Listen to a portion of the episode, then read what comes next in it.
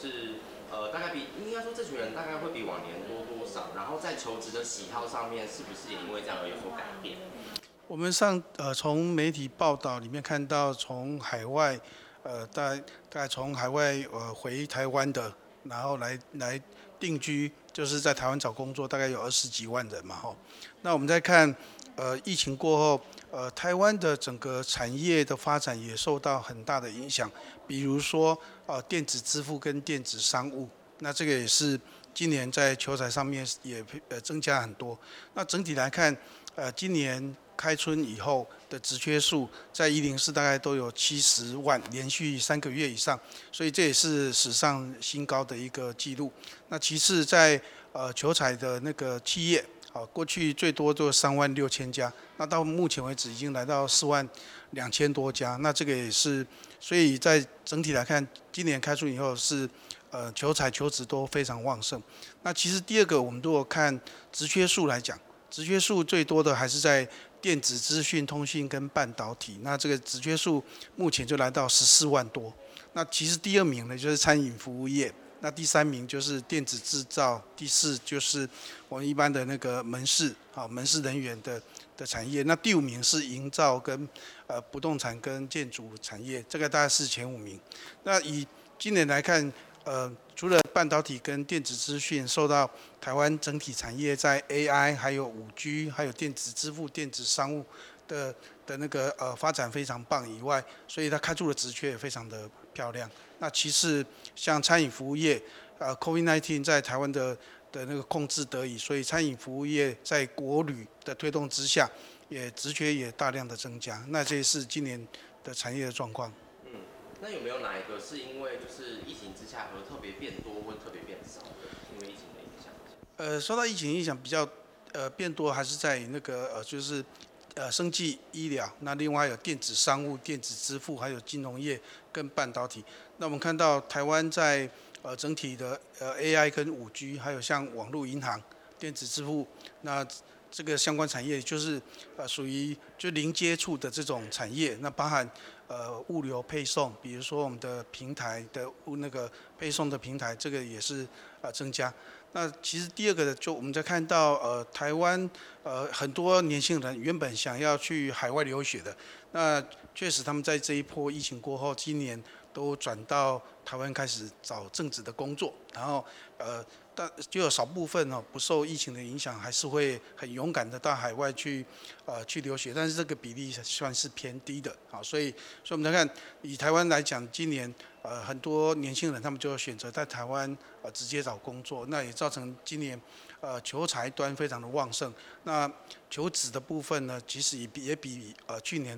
微幅增加。嗯嗯。那如果以像就是您刚刚提到的那些所谓零接触的产业，如果一般的就是大学新鲜人对这些产业有兴趣的话，你会建议他们怎么样就会，又或是具备哪些技能比较容易投入这些产业？嗯，我们先看产业别哈。如果从产业别来看，呃，我们刚刚提到像 A I、五G、半导体产业，那以以证交所这两年公布的平均薪资待遇来看，那第一名最高的还是在金融业，那第二名呢就是半导体业，那接下来就电子资讯，还有像啊生技医疗产业。所以在呃选择产业上面，我们都会建议。啊，如果要找薪资待遇比较好的、跟工作比较稳定的，那这几个产业确实是可以考虑，而且他们发展的前景也相对比较好。那如果从职务类别来看，我们再看职务类别，从求工比来看，就是一如果求工比越高，相对你的那个就是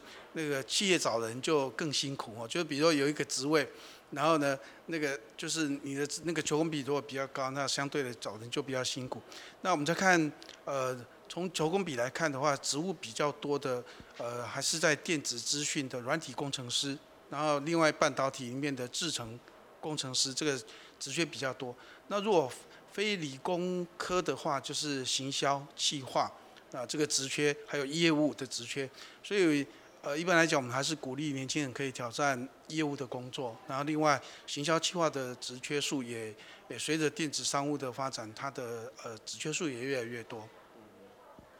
那还有一个是不是在谈薪资待遇的部分？因为回到今天的主题，我们大概有做了，等一下有一个统计。好，那其实我们在看，呃，今年的状况里面，我们在建议年轻人，呃，就是我们从薪资待遇来看，除了刚刚提到，根据证交所公告的金融业、电子资讯、通讯产业薪资比较高以外，那我们再看到海外。派海外派任的职缺的薪水也会比较高。那一零四在过去调派呃，像东台商，那调派东南亚薪资平均是台湾的 一点五倍。那担任管理职的也普遍都比较高，所以我们会鼓励年轻人在这段时间，在呃求职的阶段里面，也要持续的强化自己的英文能力，还有国际观的能力。那要保持移动的性的可能性，就是呃，包含公司想要派你到台南、新竹，或是从台北调到哪边，应该可以接受。其次，呃，比较建议可以跟随台商国际化、全球化的布局，然后呃到。到新南向，比如说印度半岛或是东南亚，还有美国、日本、新加坡等地去上班，那这样的薪资待遇确实会比比那个国内上班都还要高。嗯，好，那这一趴应该可以。谢谢。谢谢。懂，因为就是因为疫情关系嘛，可能我原本可能可以拥有国外学历，但是我现在没有了，或是我原本可以在国外工作，我现在没有办法了。对。对，那就是我这边有挑出了几个不一样的产业群，它包含就是航空、电子资讯和餐旅来看，就是在国内外的呃求职市场上，他们的薪资差距大概会有什么样子的差别？好，我们先看国内来讲哦。好，我们有分，呃，我们这边跑的数据，到时候请公关再提供。那我们再看大学哈，呃，确实就是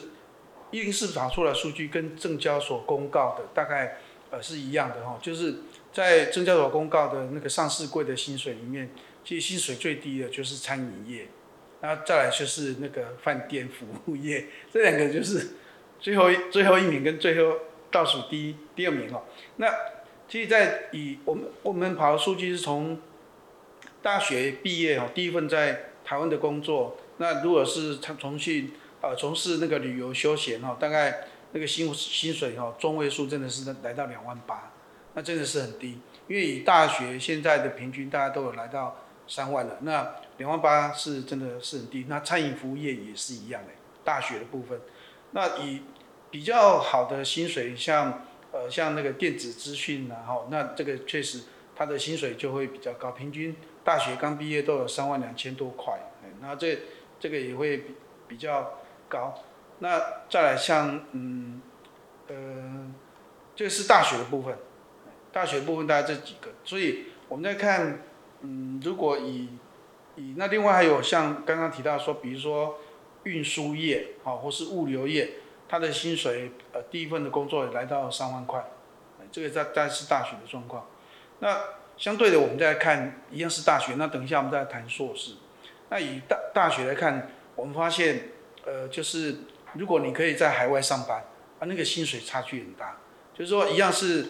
台湾的本土大学哈，那如果说它是在中国大陆，在东北亚，比如东北亚占大以日本居多，那韩国也有一点，那还有东南亚跟其他海外地区，那如果是这样子的话，它的薪水就就会比较高。那我们看，不管是嗯电子资讯、休闲旅游或是运输仓储，其实呃在住宿餐饮里面，呃看起来东南亚的薪水，就海外的薪水都会比较高。那比如说，我们先看电子资讯，刚刚说大学毕业第一份，它平均是呃中位数在三万两千块左右，但是如果你到海外的话，可以达达到五万到九点三万诶，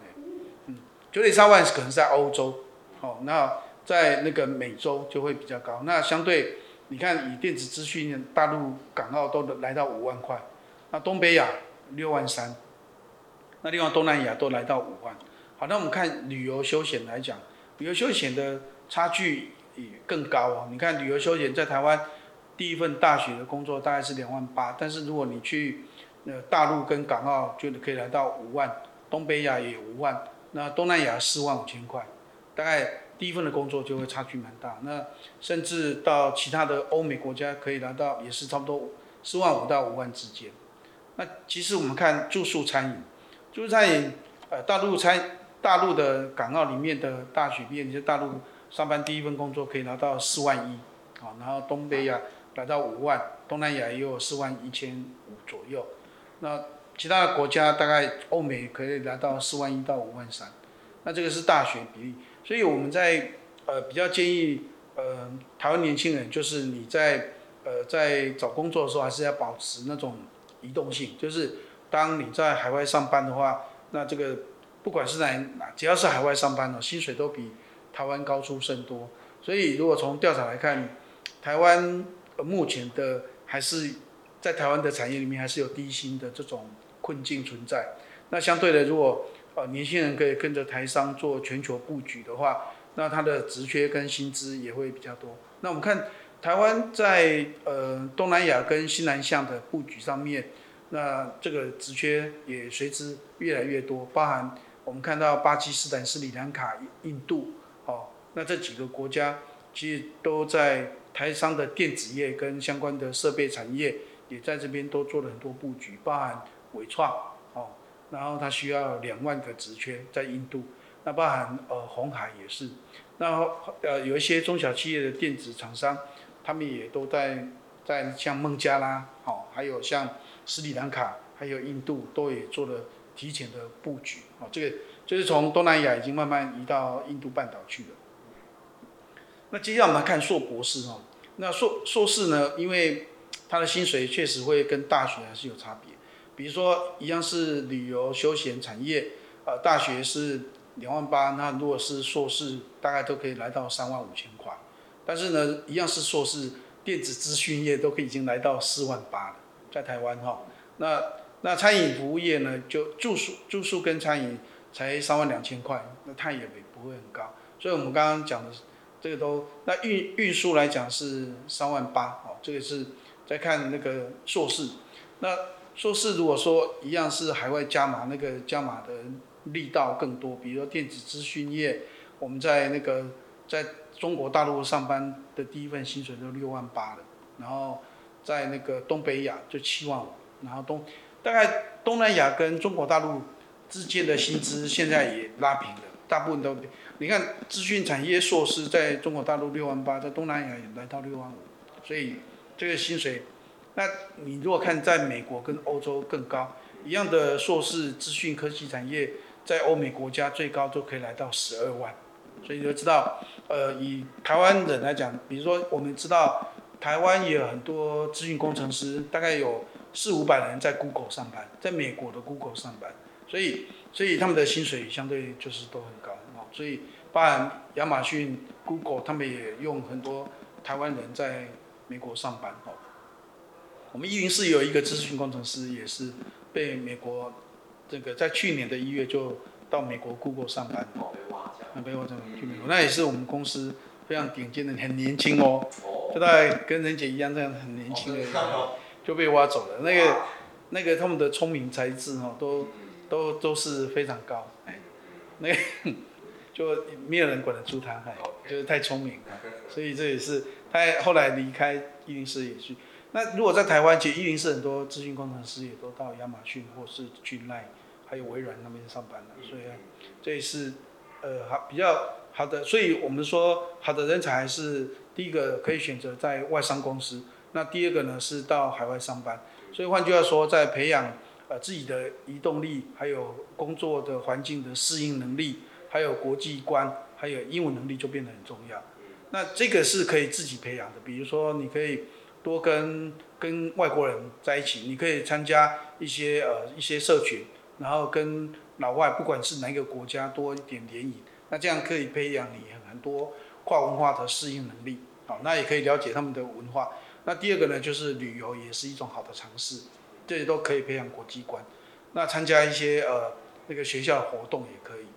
那其实英文能力本来就很重要，因为我们在看英文能力，不管你在国内在任何一家公司里面，你的英文能力越高，那相对你可以接受派任，还有是呃呃好的职缺也比较多，像像 M A 就是哈，像金控里面的 M A， 我们都说它的那个薪水非常高，那年薪很高，但是他们对英文能力的要求也比较高，像今年我看第一银行哦。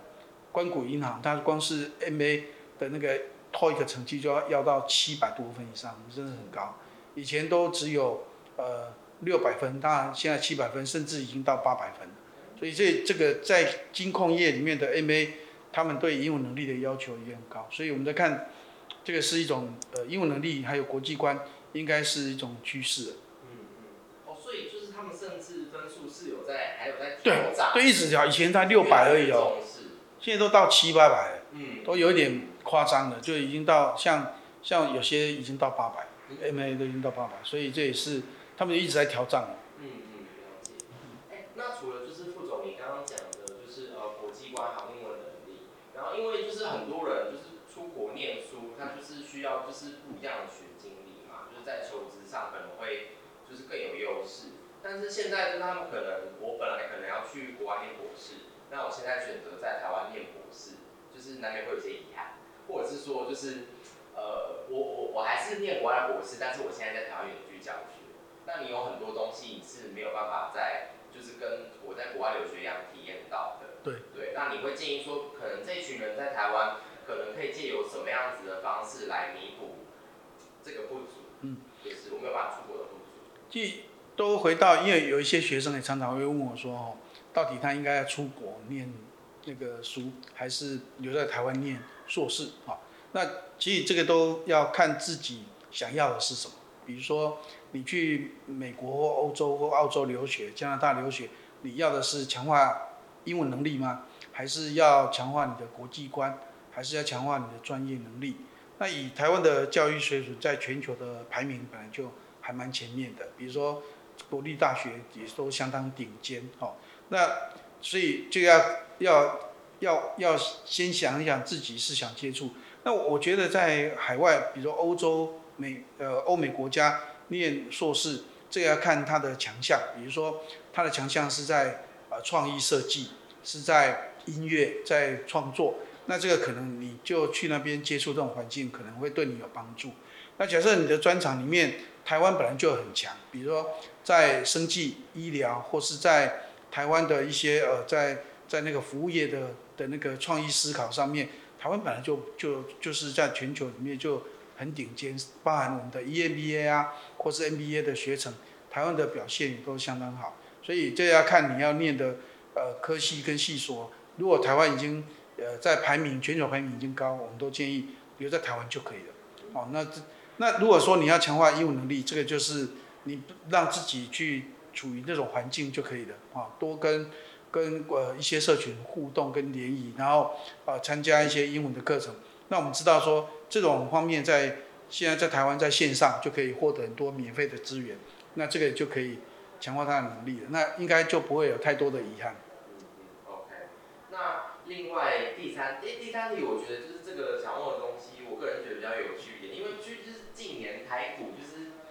就是一直翻红嘛，就是除了就是年后有一点点小下跌啦，但是其实就是我们有观察到一个趋势，是因为台股就是不断上涨，其实让越来越多青年人考虑说，那我是不是也应该要就是把资金投入到就是台股市场？呃，但是我们也就是观察到有另外一派年轻人觉得说，因为就是呃年轻人的资本额相对少，对对，所以说那我是不是该拿我有限的资金去另外做一些自我投资，学语言也好，可能是学城市设计也好这一方面的？那人力银行在这个方面会怎么样去建议？嗯。就我如果说，呃，我们知道以前戴胜义不是有提过，如果你薪水只有四五万块，你不应该就是去做投，就你的投资应该是投资自己的哈。就是说，他的形容就是说，就好像说，你要以一块石头丢在水里面会有涟漪，你要以那个你自己就是中心。那这个中心呢，就是你如果当你还四四五万五万块的，他认为六万块才开始那个储蓄或是投资。这个应该是比较有这个前提。那那如果说你还不到薪水六万块，你如果四五万块，你就应该呃把钱花在投资自己的身上，包含你的投资呢就会影响你的家人、跟你的兄弟姐妹、跟整个家家族哈。所以所以他的观点，我我们从一零四的观点大概看起来也是这样子，就是你如果薪水如果说还不到呃一定的程度，那你应该当务之急先做投资自己。那投资自己有。就从人力银行观点，哪些能力是永远不败的？就是第一个就是你的语文能力，啊，语文能力就很多种哈。那第二个呢，就是资讯科技的应用能力。那这两个能力大概都可，因为资讯科技包含你要能够使用作业系统，那也不一定说一定要写程式，但是你要了解程式设计的一些逻辑概念。那如果说你可以学呃那个什么呃像 R 语言或是 Python， 那或许你可以了解这样子的使用。那你不一定是未来就是要做软体设计工程师嘛，但是你要懂得资讯系统的使用，这是很必要的。那因为从人资管理的观点来看，那人机协作呢，未来应该是资讯科技时代呃不可被取代的能力，就是人机协作，这也是非常重要。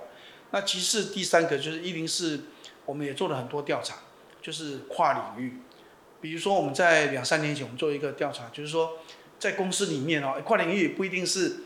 一般来讲说、啊、你要学很多种，你我们会鼓励企业呃一个年轻人进公司以后就不断的学习。那如果做一个工作做两三年，你就可以跟老板要求说我可以做轮调、哦、那我们的调查里面看起来，你在公司内部如果你有被轮调过、哦、那不管是薪资的成长或是在职务的成长，那那个差距很多、哦、甚至我们看到百分之六十五以上能够当到高阶主管，在公司里面都一定被轮调过。那所以所以跨领域就是斜杠、哦、这个能力，不管是在进入职场前或进入职场后，我们都很鼓励呃企业能够在公司里面主动表达说，跟老板举手说，哎，如果做这个工作做两年哦，我可不可以从业务调行销，从行销调到做企划，或是调到做人资，或是做其他的工作。那这样子就会年轻的时候你就先跨领域。那我们的统计里面，不管是那个调薪的比率哦，然后不然是晋升的速度，好，还有担任公司的管理职，这个比率都非常的显著。哎，所以我们在看